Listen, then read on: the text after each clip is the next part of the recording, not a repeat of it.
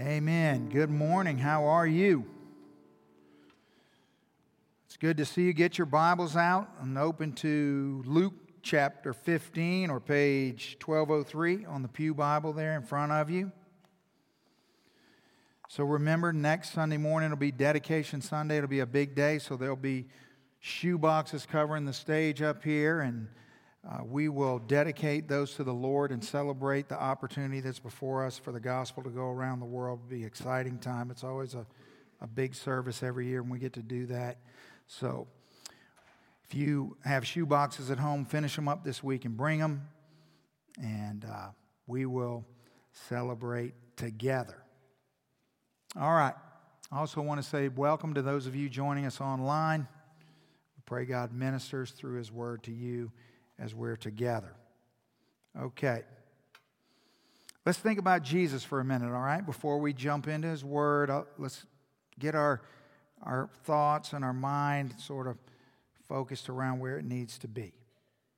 You know, when you start to read the Gospels, so all these things start to become evident, and if we're not careful, we can miss them. You know, we could just sort of read along and think, well, you know, that's how Jesus is, but I want you to think with me for a minute about how crazy it is that people who were nothing like Jesus liked Him. People who were nothing like Jesus liked Him, and He liked them. I mean, that's a crazy thing when you think about it. Because the people who felt least welcome in the temple were the people that felt most welcome with Jesus. And the people who felt most at home in the temple were made to feel most alienated around Jesus. Now that's strange, isn't it?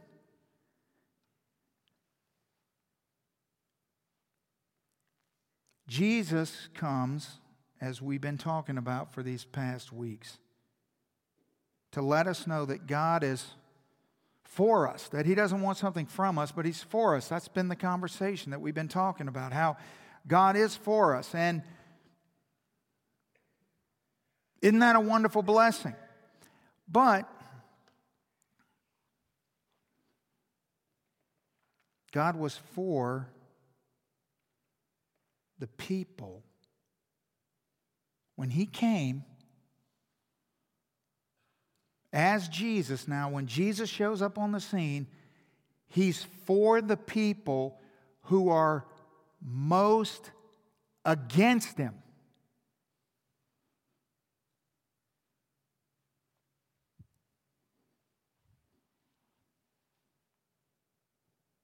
Jesus seemed to be against those who seemed to be most for Him. Now listen, think this through. It's not that Jesus comes and there's a religious group of people who are worshiping a false god. The religious community that Jesus enters into is worshiping God, the Father.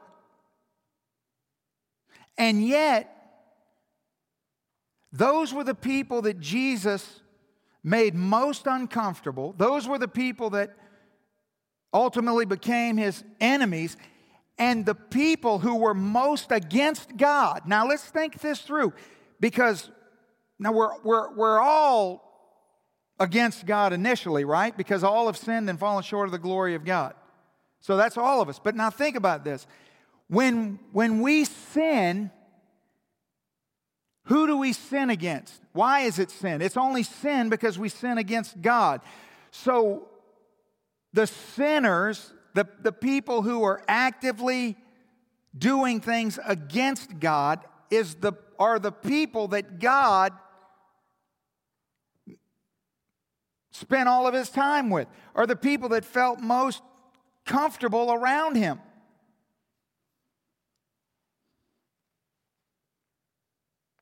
So Jesus is for those who seem to be most against God, but he seemed to be against those who seem to be the most for God. Now, the church is the body of Christ, right? So if you have your listening guides, then what was true for Jesus personally should be true of our community. In other words, if we're the body of Christ, right, then we are a representation of who? Christ. So if Christ was for those who were farthest from God, and we're the body of Christ, you see, because the reason we have to think of this in terms of the body of Christ, because none of us individually have any possibility of representing the totality of all that Christ was, right? The only way we can be Christ-like is together, because he's too much, he's too big, right? But together we become the body of Christ. So the body of Christ, whatever's true about Jesus personally should be true of us as the body of Christ in community. Would you agree?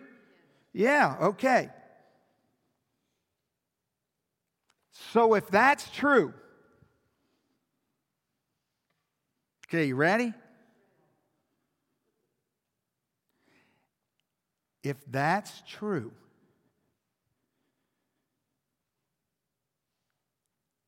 then the people who are nothing like us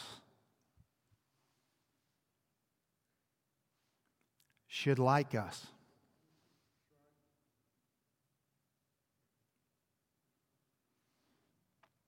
We're just going to let that sit there for a second.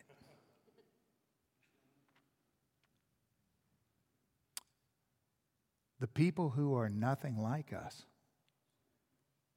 should like us, because they like Jesus.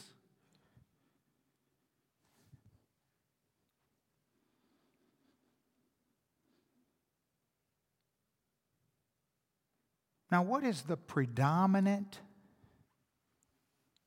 theme, the predominant narrative of the culture that we live in today? I mean, the absolute most dominant and directive factor of the culture that we live in today, by far, tribalism.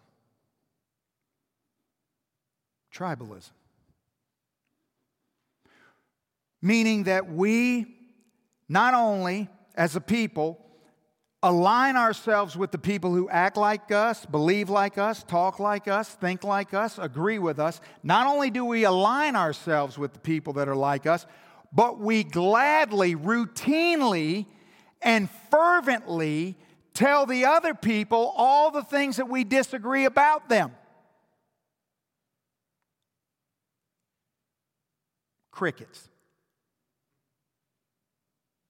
Isn't that what we do?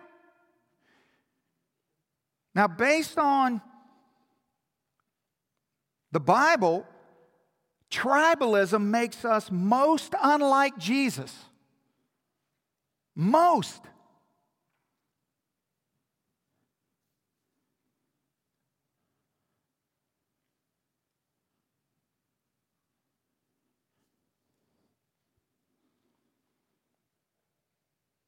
So now with that,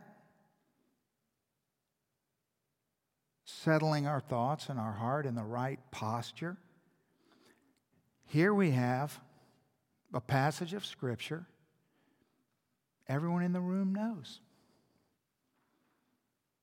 Every one of you knows the passage of Scripture we're about to discuss. Or do you? You've heard it. You've sung it, you've read it, But do we know it? Let's see. Let's see. Luke 15, verse 1. Let's read together. The Bible says, now the tax collectors and sinners were all gathered around to hear Jesus. All right, stop there. We can't even go any further. The tax collectors and the sinners were all gathered around to hear Jesus. Now, how did they get there? What were they doing there? Why were they there? Did Jesus send out a preliminary announcement that he was going to be in the area, and so he sent out a press release that said, you know, at 4 p.m. on this day, I'm going to be in Capernaum if you want to come and meet with me, so people knew where he was? Or did he say, you know, hey, if you come and meet with me, you know, then we're going to raffle off something so you have a chance to win something? Did he say that everyone, the first 100 people that show up to the gathering that I'm going to be having in Capernaum are going to receive some gift? How did all these people get around Jesus? No one was invited to come. They just came on their own. There was no reward for coming except for just being there with Christ.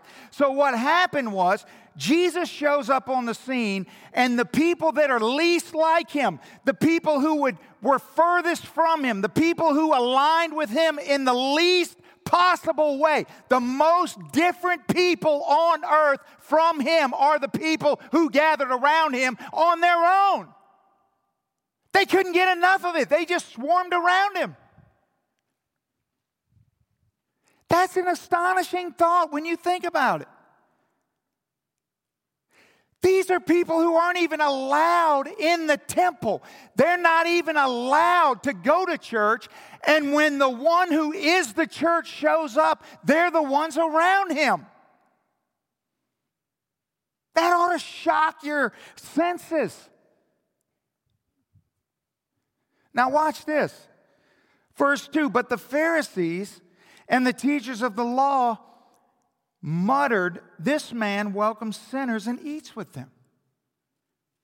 Now, you see the word muttered? If you look that word up in the original language, it's the word tweeted. It means posted. The Pharisees and the teachers of the law posted on Instagram, this man welcomes sinners and eats with them.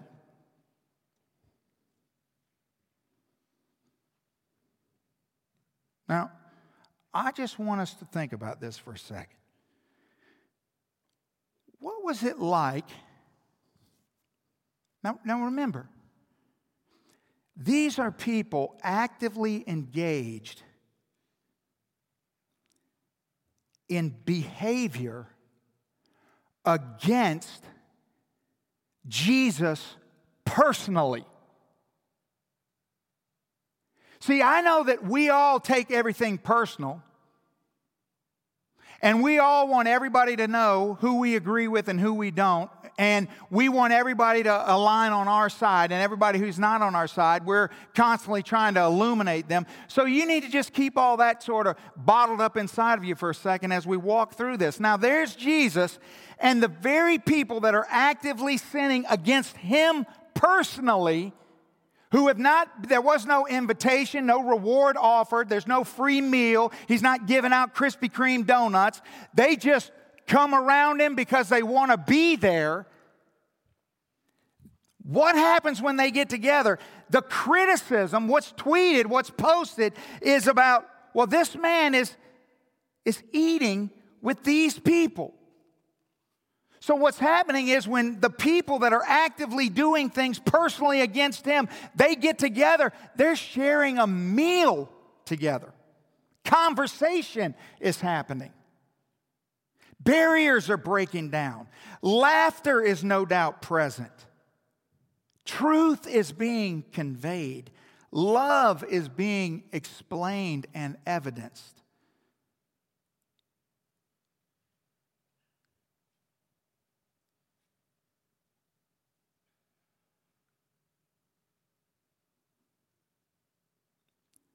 Jesus was so attractive to people far from God.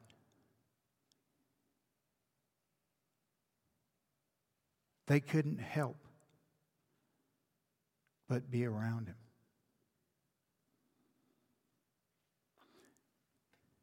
But along come the Pharisees and the teachers of the law. Now, you see, whenever we hear the words Pharisees, teachers of the law, we immediately associate that with, you know, they're our enemy because they're Jesus' enemy. They're the bad guys. We automatically feel like we're in opposition to them. But the truth is, we are them. And here's what I mean by that. They were the ones who were descendants of Abraham. See, their father was Abraham. Just like my father was Abraham. In other words, they were the ones who had been entrusted the covenant blessing. In other words, they were the ones who the Bible says all the way back in the beginning that they were going to be a blessing to all the peoples of the earth. You see, we today are the keepers of the covenant. Every time we say we're the hands and feet of Jesus, or every time we say, you know, we know the gospel, we're going to share the gospel, that's just another expression of we're to be a blessing to all the peoples of the earth. Do you understand? That's who we are. We're in the same exact position that they were in.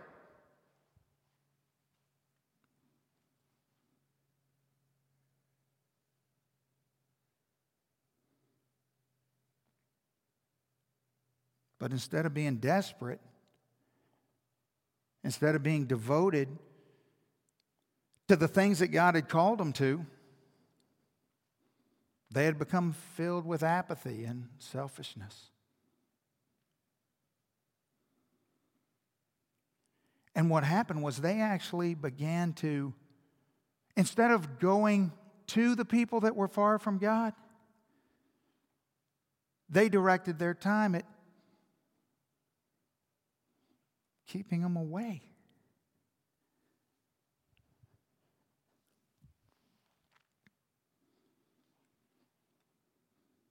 They said, well, now, if he really was a man of God,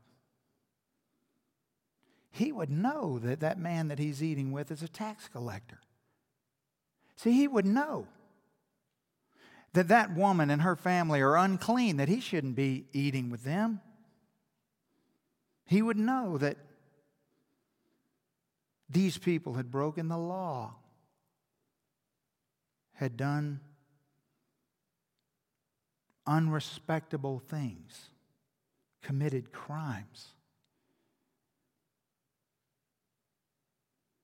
And anyone who hangs out with people like that, well, they can't be a man of God. They can't be a representative of God. And so Jesus, interestingly, responds to this scenario, not with a theological debate. He doesn't go into some philosophical conversation about what was broken in their past or what their felt needs are that created the scenario in their life where they are was such that they are. He doesn't make them feel guilty.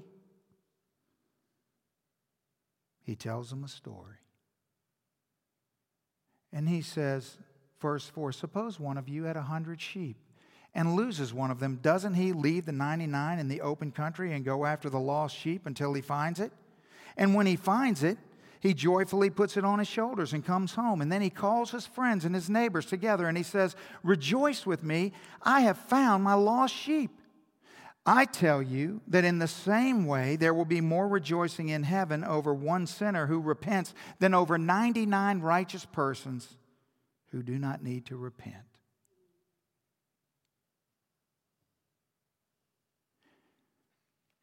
Now, what does Jesus do when he encounters people who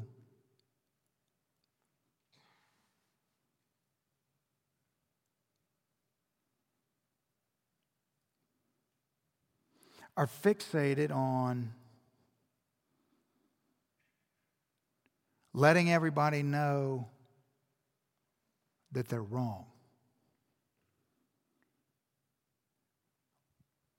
What does Jesus do when he encounters people who are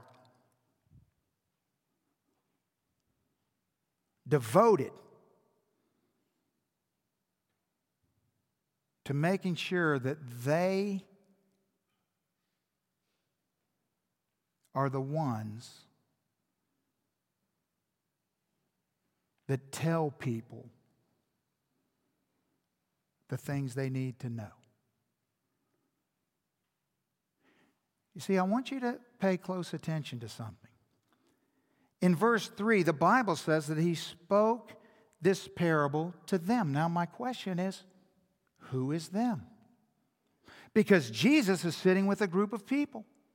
And then another group of people approach. And then he tells the story to them. Now, who is the them in the story? Is he talking to the group of people that were around him at first? Or is he talking to the people who have just walked up? Because everybody can hear what he's talking about. But he's specifically talking to one group of people. And we need to know who that is. What Jesus says is in response to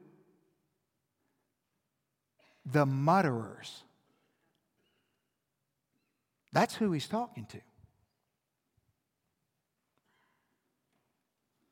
And so he tells a story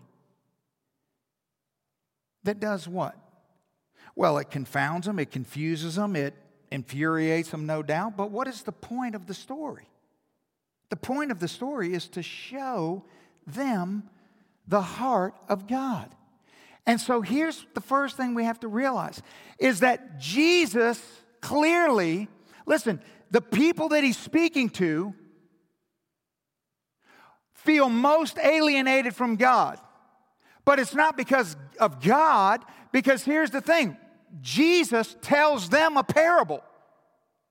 You see, if Jesus wasn't for them, then he wouldn't have told them a parable. He would have just ignored them. But he didn't do that. He tells them a parable about the heart of God. So he gives them an opportunity to align their heart with the heart of God. The reason they feel alienated from God has nothing to do with God and has everything to do with them. Would you agree?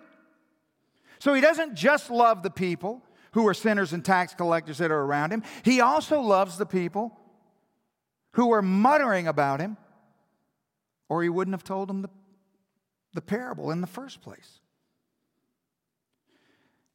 Now, what does the story teach us? Well, the first thing it teaches us is this. Even though we're all equally loved, right now it is the lost that are God's priority. I mean, this is just crystal clear, although it doesn't seem to be if you listen to the religious muttering of our day. The story is not telling us what we want to know about the heart of God. The story is telling us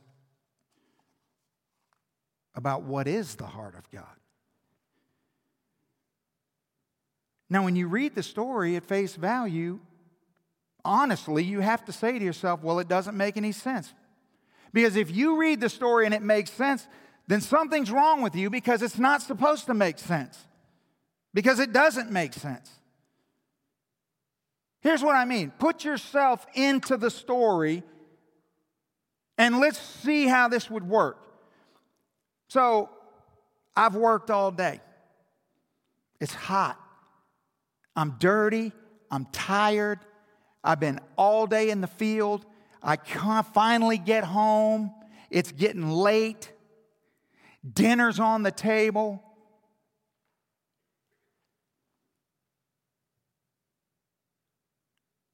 And suddenly we start counting the sheep.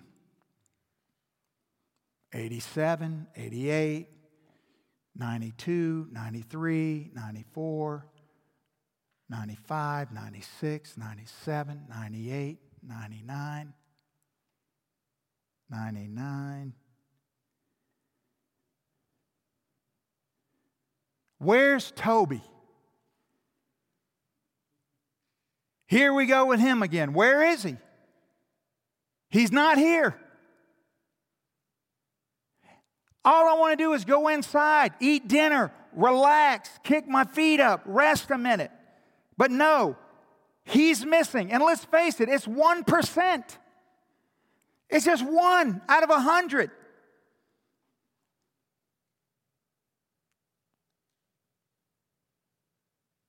Let's think it through. How do you lose 99 of your brothers and sisters? Like, how dumb do you have to be, Toby, if you can't follow 99 other sheep across the dadgum land that you walk every single day? Like, everyone else makes it there, and somehow you can't seem to stay focused long enough to get to where we're going. We're not going to a new place. We're not going to a foreign place. We're going home. And you get lost. You can't follow 99 brothers and sisters to where we need to go. So let's think about it. I'm tired. I'm hungry.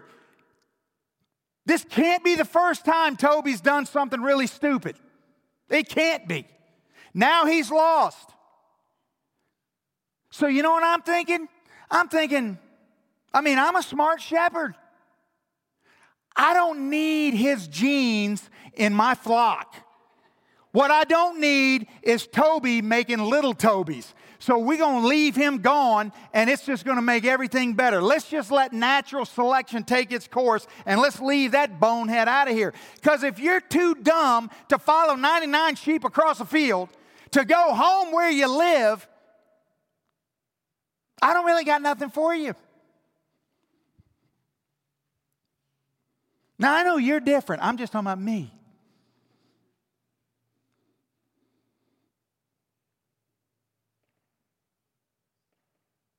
That's the whole point of the story. See, when you read the story, it doesn't seem logical. It doesn't seem plausible. See, the reality is that God has an illogical love for the lost.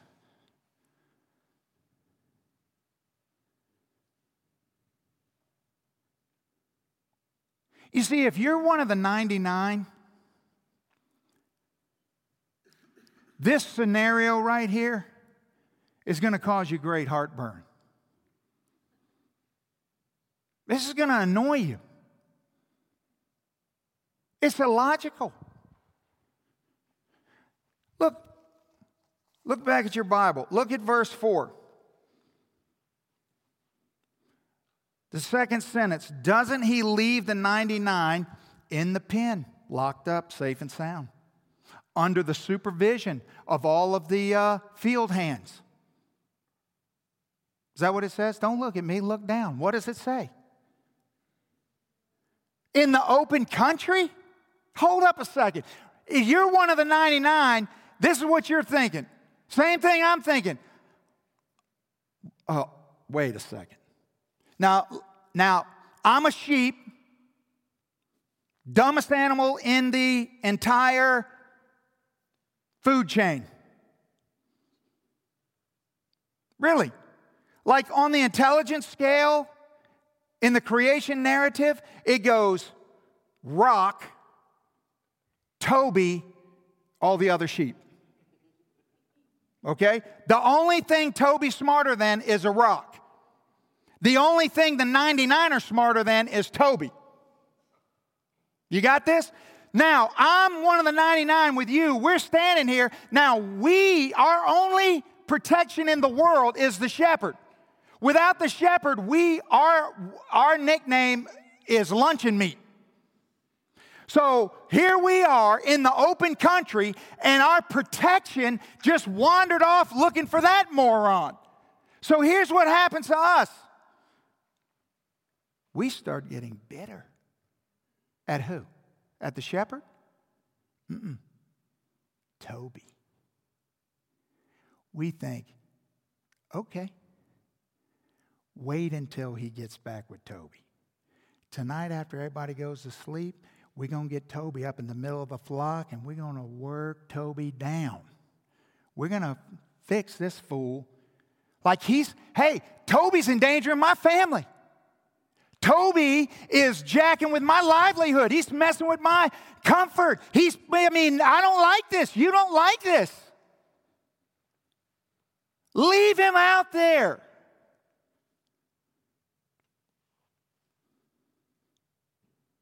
The gravitational pull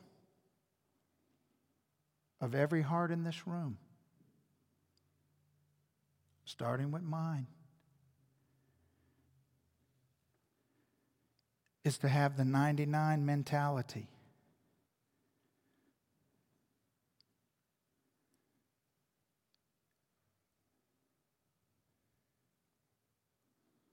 The gravitational pull of every church is to think like the 99 and not like the shepherd. The longer you walk with Jesus, the more in danger you are of just indoctrinating yourself into the 99 mentality.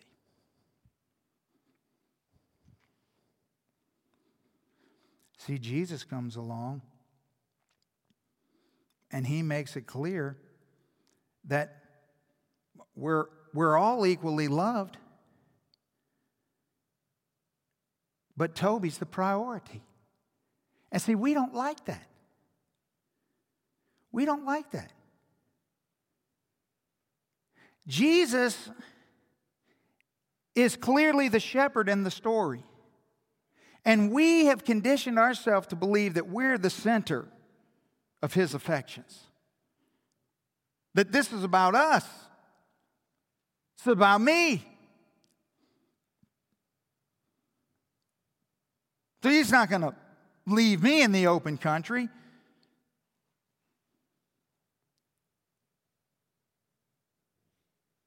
But in reality, he does. And you know what? In reality, so would I and so would you.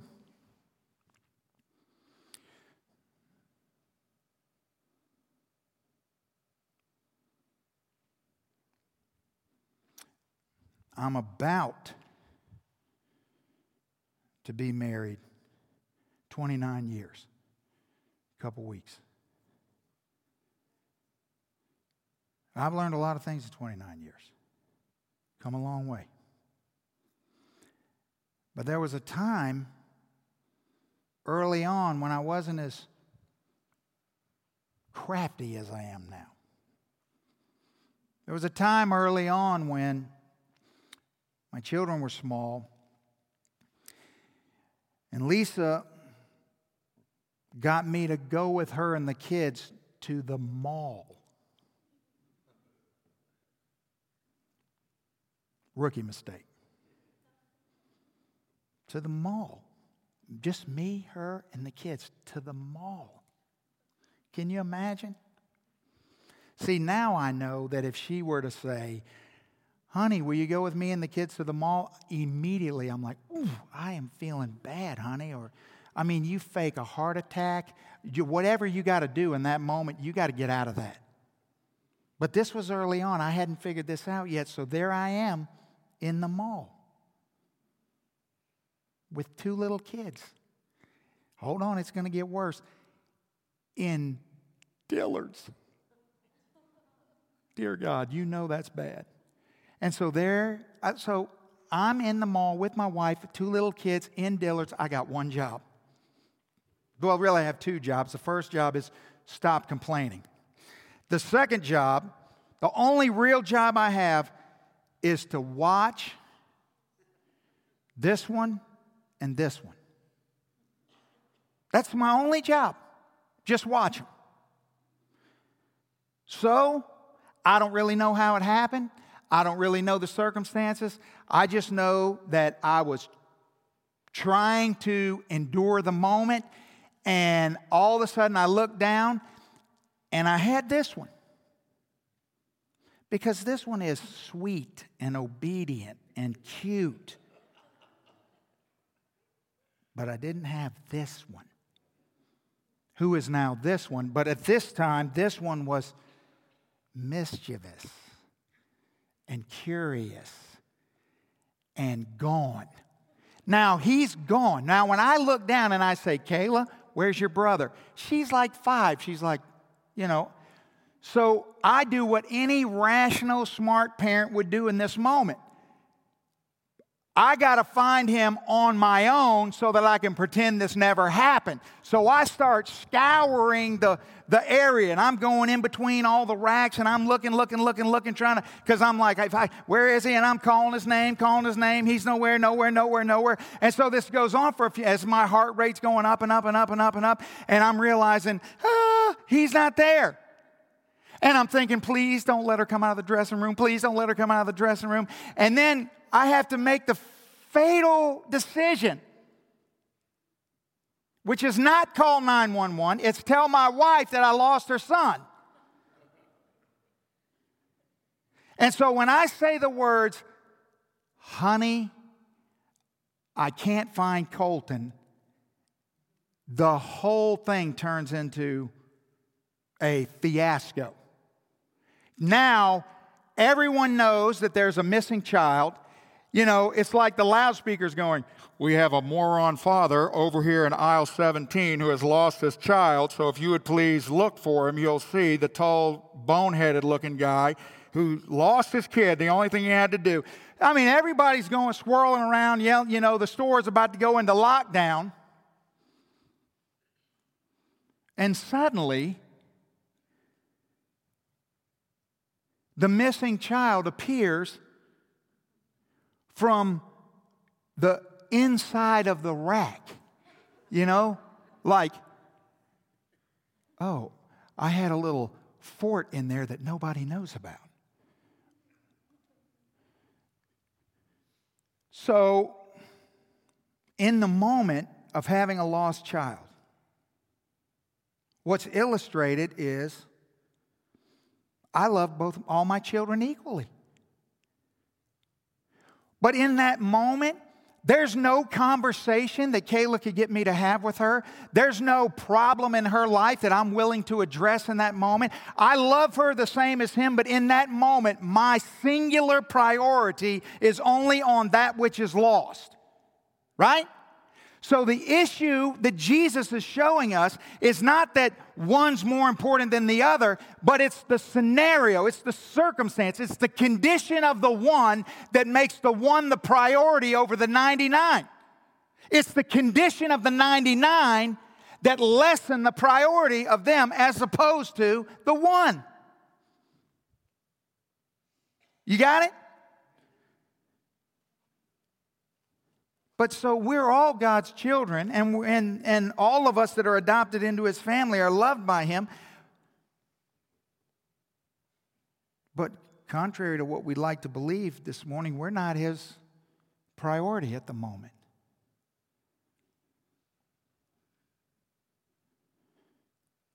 The second thing this story teaches us is that serving carries people home. Serving carries people home. See, in verse 5 it says, and when he finds Toby, it's not actually in there, Toby, but that was his name. He joyfully put it on his shoulders and goes home. So now it's a long day. I'm tired. I'm hungry. I'm frustrated. I finally get home. Then I find out Toby's messed up again. He's gone. And so I leave the 99. I go out. I'm searching all over the place. It's dark. You know, I'm aggravated. I finally get to Toby. Now, I'm just telling you, when I get to Toby, when I find him, I'm tying a rope around his neck and I'm dragging his butt all the way back to the house. That's how that's going down. Jesus picks Toby up and carries him all the way home. See, Jesus not only goes looking, he not only doesn't quit until he finds him, but when he finds him, he loves him, and he serves him, and he carries him home. See, Toby got himself in a situation that he couldn't get himself out of. And Jesus recognized his helpless and hopeless situation. And so Jesus didn't, in turn, send help to Toby. That's not what Jesus did. Jesus didn't enlist help, didn't send Toby a message giving him the solution. Jesus became help for Toby.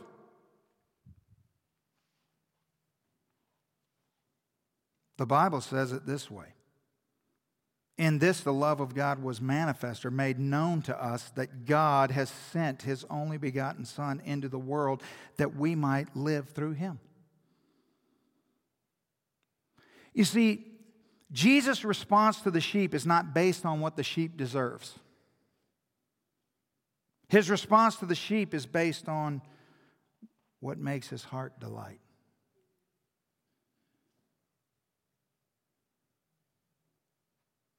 You think about how twisted up this is and how it gets so tangled up in our world, in our culture, and in our hearts and in our minds.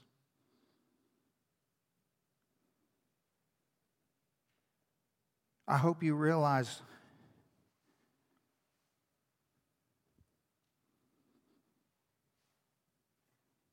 you could be here this morning.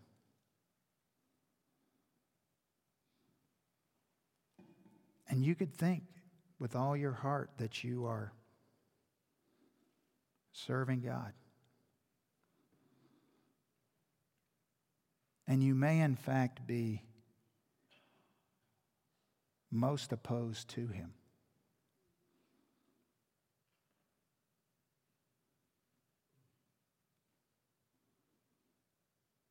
You see, religion says, I obey, therefore I'm accepted. The gospel says, I'm accepted, therefore I obey. Religion, motivated by fear and insecurity, says, I obey or God will punish me. The gospel says, I obey out of gratefulness and joy.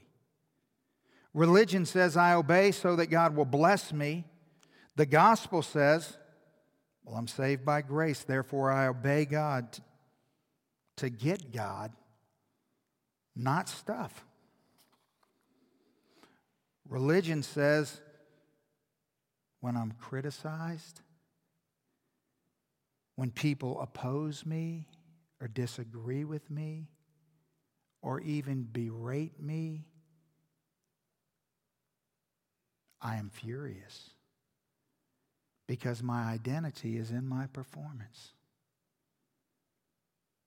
But the gospel says, when I'm criticized or berated, though it may be hard, my identity is in Christ and cannot be affected by any human opinion.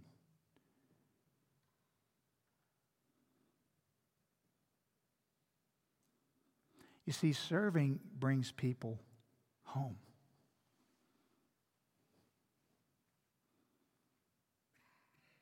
This is why Jesus said, whoever wants to be great in the kingdom of God, let him be a servant. There's only one path to greatness in the kingdom of God, and it's servitude.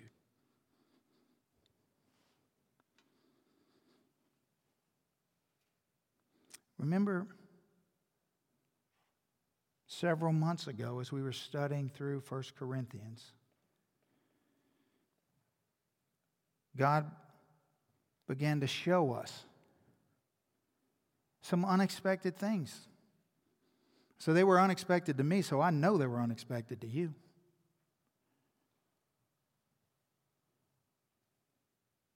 He began to show us things about our identity. And he used that portion of 1 Corinthians to teach us that the identity of a Christ follower is composed of two things. Do you remember? Two things.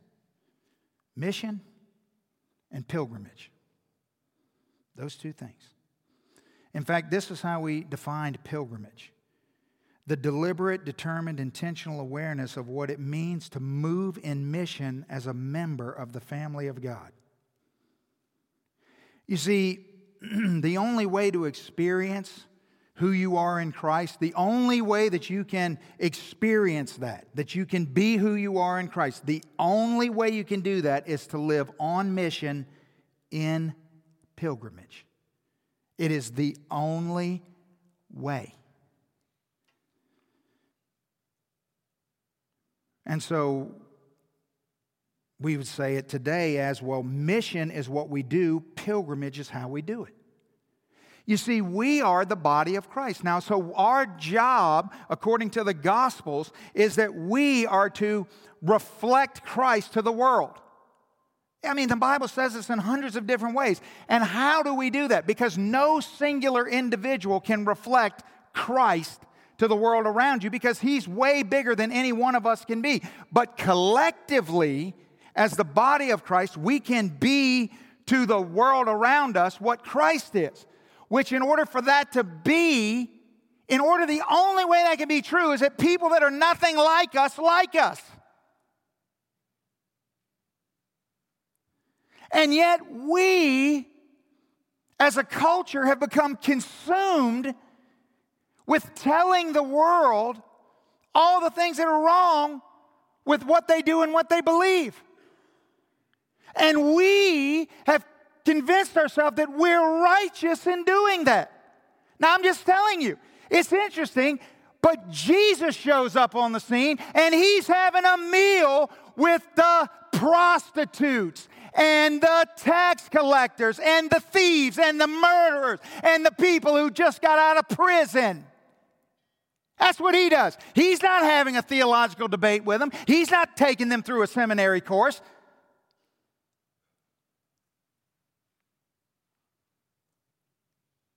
But what are we doing?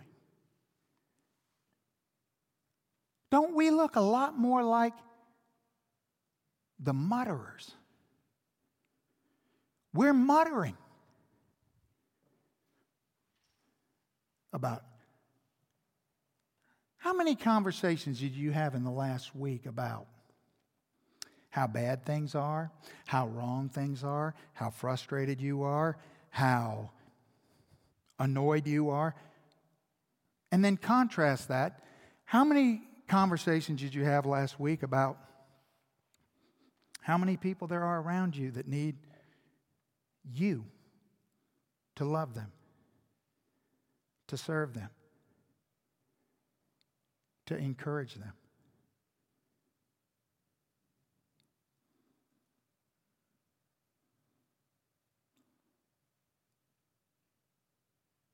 You see,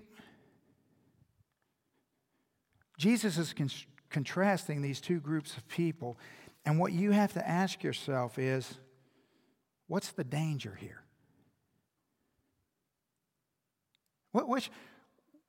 Because there's great danger. And so let's just be honest, okay? Let's be honest. Are we in more danger of becoming like the sinners and the tax collectors, or are we in more danger of becoming like the Pharisees? Well, let's take a test. Who in here has been thinking about becoming a prostitute? Raise your hand. Anybody here been thinking, I think a felony would really get my life on track? Anybody been thinking that? So could we just agree? Very little danger here. Over here, on the other hand, here's where the danger lies. Oh, yeah. Muttering We've got that down to a science. A science.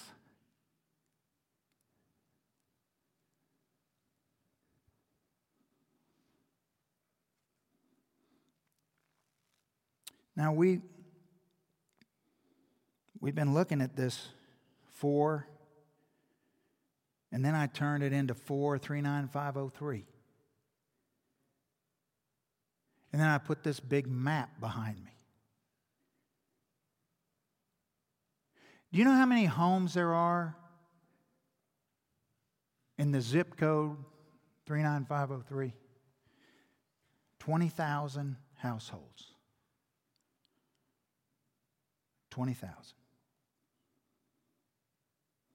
How many Tobys are there in those 20,000 households? And do we even give a rip?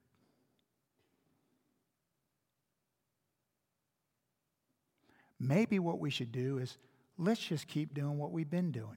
Let's just sit here, endure an hour or so of me yelling at you, go home, watch a football game, do it all again next week, and let's just hope Toby finds his way here. Why don't we do that? Does that sound like a plan? Oh, that God's going to love that. Like, that's going to go over great on Judgment Day. We're going to breeze through that test, aren't we? Oh, God, hang on. I can hear it now. God, but I was there. I was in church, and God's thinking, yeah, and where's Toby? Huh? Where is he? You didn't go get him? You didn't carry him back? No, you know what you did? You went inside and ate dinner because you were tired. And then told everybody your opinion about it. Or what if we take the gospel to all 20,000 homes in the zip code?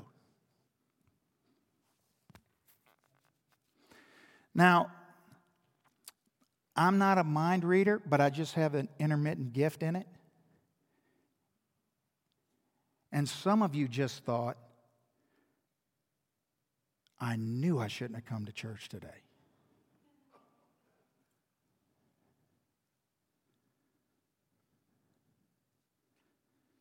But you did. Down in the barn, there's been a pallet sitting down there for like 2 months.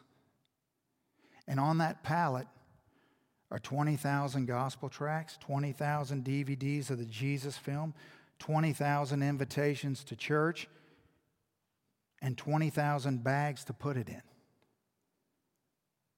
And we got 20,000 doorknobs that need a bag. What are we missing? 30.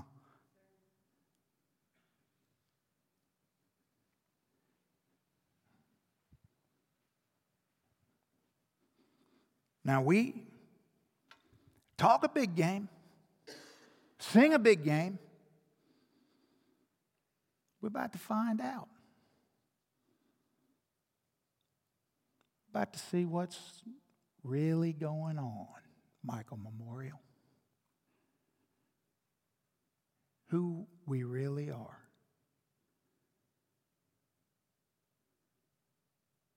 Okay, everybody get your phone out. I will never say that again in church. So you better do it this time because this is your only shot. Get your phone out. Now get your phone out. Thank you for silencing them. And what I want you to do is I want you to set a daily reminder for 5:03 p.m. Like go in your alarm. Go set 5. If you're over 40, get the young person next to you to show you how to go to the alarm thing and put 5:03 and set an alarm every day for 5:03. And every day at 5:03, you'll be with your family in Walmart. I will not be there, but you will be there.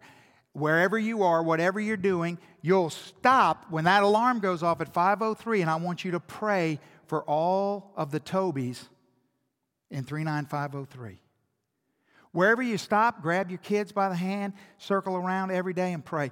You're at ball practice, blow the whistle, tell everybody pause for 1 second, pray, go back to what you're doing. You're driving down the road, pull off the road for a second and say, God, will you please lead us to the Tobies in 39503? Because God loves Toby.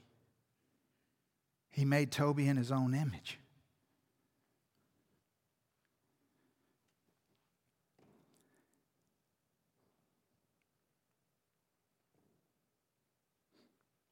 Two weeks from now, Sunday the 21st, we're going to have what we call Saturate Sunday. Now, what you don't know is that for months we've been working on this because God put all these gifted people in our congregation. We already have 4,000 homes mapped out, numbered, mapped out, organized, categorized, ready to go. Ready to go. And so in 2 weeks, after church, so when we get done in here, we'll go down to the fellowship hall, we'll eat a meal, and then we'll get us a handful of bags, and we'll go to exactly where it tells us on there to go, and we'll hang all these bags on the doorknob. But you're not going to do this by yourself because that would violate the principle of pilgrimage. That's not how we accomplish the mission. We do it together. So we're going to team up with people that are in your D group. Take your D group out together, or team up with people that are in your community group, or you get with this family teams up with another family, and you two are going to take this street together, or however it's going to go. But we're going to do it together because that's the way it's supposed to be done. It won't work the other way. That's not what it is. And then what we'll do is we'll give every Toby in 39503 the opportunity to respond to the gospel. To which some of you are saying, I can read your mind. I know what you're doing. Your fear and trepidation is just taking over your heart, and you're trying to maneuver out of this every way you can because this is freaking you out. Okay.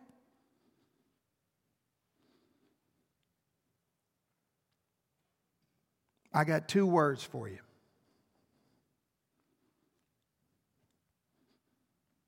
Jehovah's Witness. You just going to let them do it? Huh? You just going to let them do it? Now, I don't know, but based on all the ones that have come to my house in the last 25 years, I don't even think you can get on the team until you're 70 plus. They're getting it done. So let's do it. Let's do it together. Let's pray every day that God would do it. And listen, we won't do it if we don't pray. We won't do it. And if you are 9 months pregnant or on crutches, or you can't walk more than 10 feet without having to stop and take a breath and drink a Dasani, then God bless you. We need you. Because every time we go out and do this, we need people here praying. But not healthy people that are scared to do it. You can't hide in the prayer room. People who cannot go can pray, and we need you. But I've already asked God in advance, if you can go, I told him, do not listen to their prayers. And he said, okay, so we're good.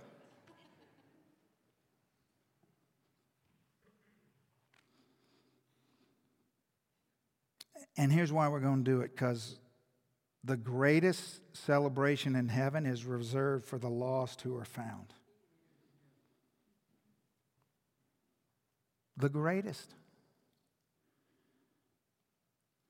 See, the Bible says in verse 7, I tell you that in the same way there will be more rejoicing in heaven over the sinner who repents than over 99 righteous persons who do not need to repent. Now remember, Jesus loves the people who won't repent because he told them the parable. But his priority is Toby and his wife and his kids. And we don't know what they're going to do when they get the gospel, but that's between them and God. We're going to bring it to them. That's what we're going to do. We're going to bring it to them. Because unless I'm just totally misreading the whole Bible, which I can assure you I'm not, Jesus left a heavenly community that celebrates sinners saved by grace to create an earthly community that celebrates sinners saved by grace.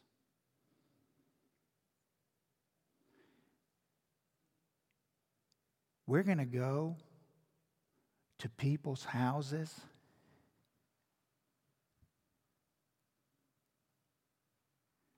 We're going to bring the gospel to people who disagree with you.